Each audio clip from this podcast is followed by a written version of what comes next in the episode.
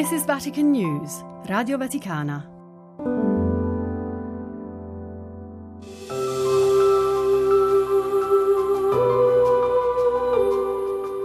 Anche chi sa poco o nulla di lui, quando scrive un'email o guarda il calendario, calcola gli anni a partire da quello della sua nascita. E chi la domenica riposa un'ora di più e non va al lavoro, lo fa perché ogni domenica si ricorda la sua risurrezione.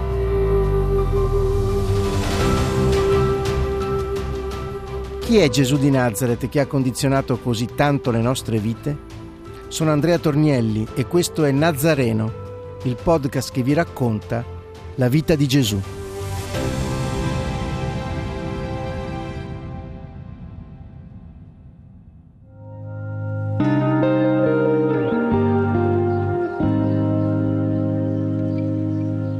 Il nardo e gli osanna, ingresso a Gerusalemme.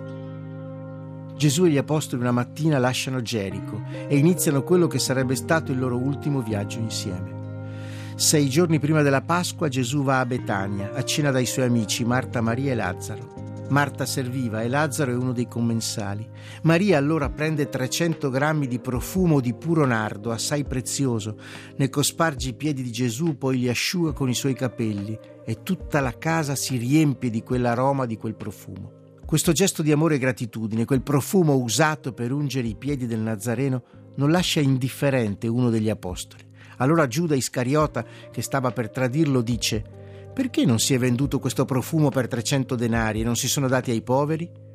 Aveva detto questo non perché gli importasse dei poveri, ma perché era un ladro e siccome teneva la cassa prendeva quello che vi mettevano dentro. Gesù allora risponde Lasciatela fare, perché essa lo conservi per il giorno della mia sepoltura.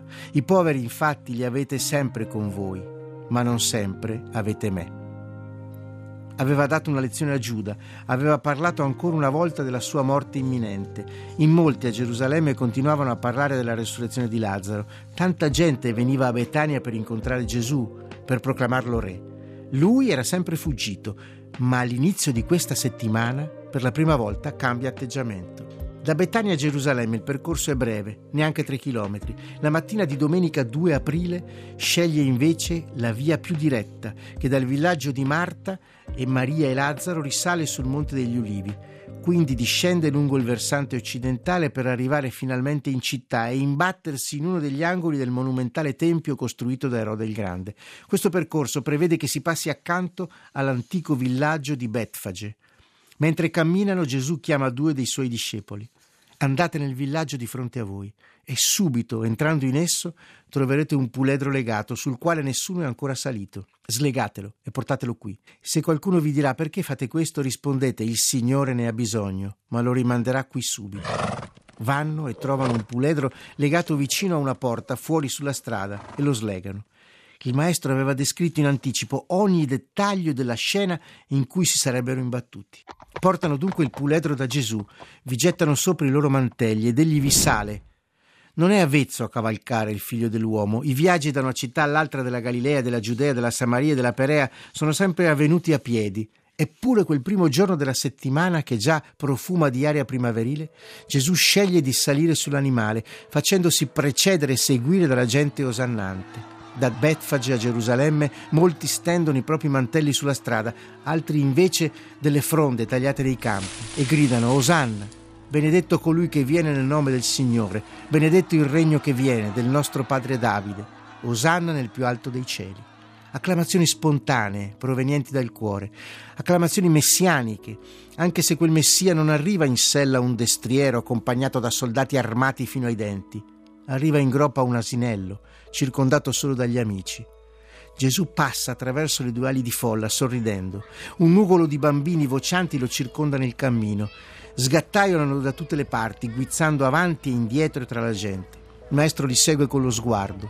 Di ciascuno conosce il nome e il destino. Per ciascuno prega il Padre.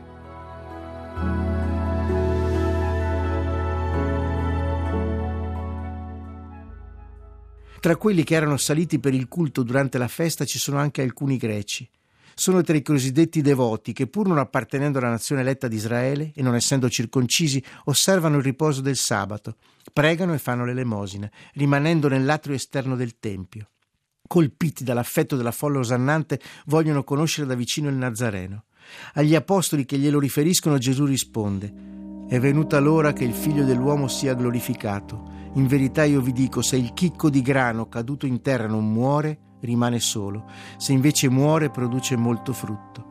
Chi ama la propria vita la perde e chi odia la propria vita in questo mondo la conserverà per la vita eterna. Se uno mi vuole servire mi segua e dove sono io, là sarà anche il mio servitore. Se uno serve me, il Padre lo onorerà. Adesso l'anima mia è turbata. Che cosa dirò? Padre, salmami da quest'ora, ma proprio per questo sono giunto a quest'ora. Padre, glorifica il tuo nome. La condizione per servirlo era seguirlo, e i discepoli lo sapevano bene. Quell'invocazione pronunciata quasi sottovoce non cade nel vuoto. Viene a loro una voce dal cielo. L'ho glorificato e lo glorificherò ancora. Quelle parole provenienti dall'alto non sono percepite distintamente da tutti. Dice Gesù, questa voce non è venuta per me, ma per voi. Io, quando sarò innalzato da terra, attirerò tutti a me. Diceva questo per indicare di quale morte stava per morire.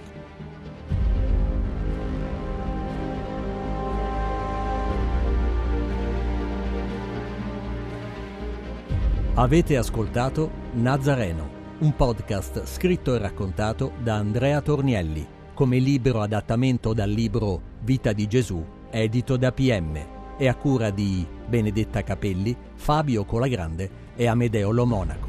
Realizzazione tecnica di Adriano Vitale.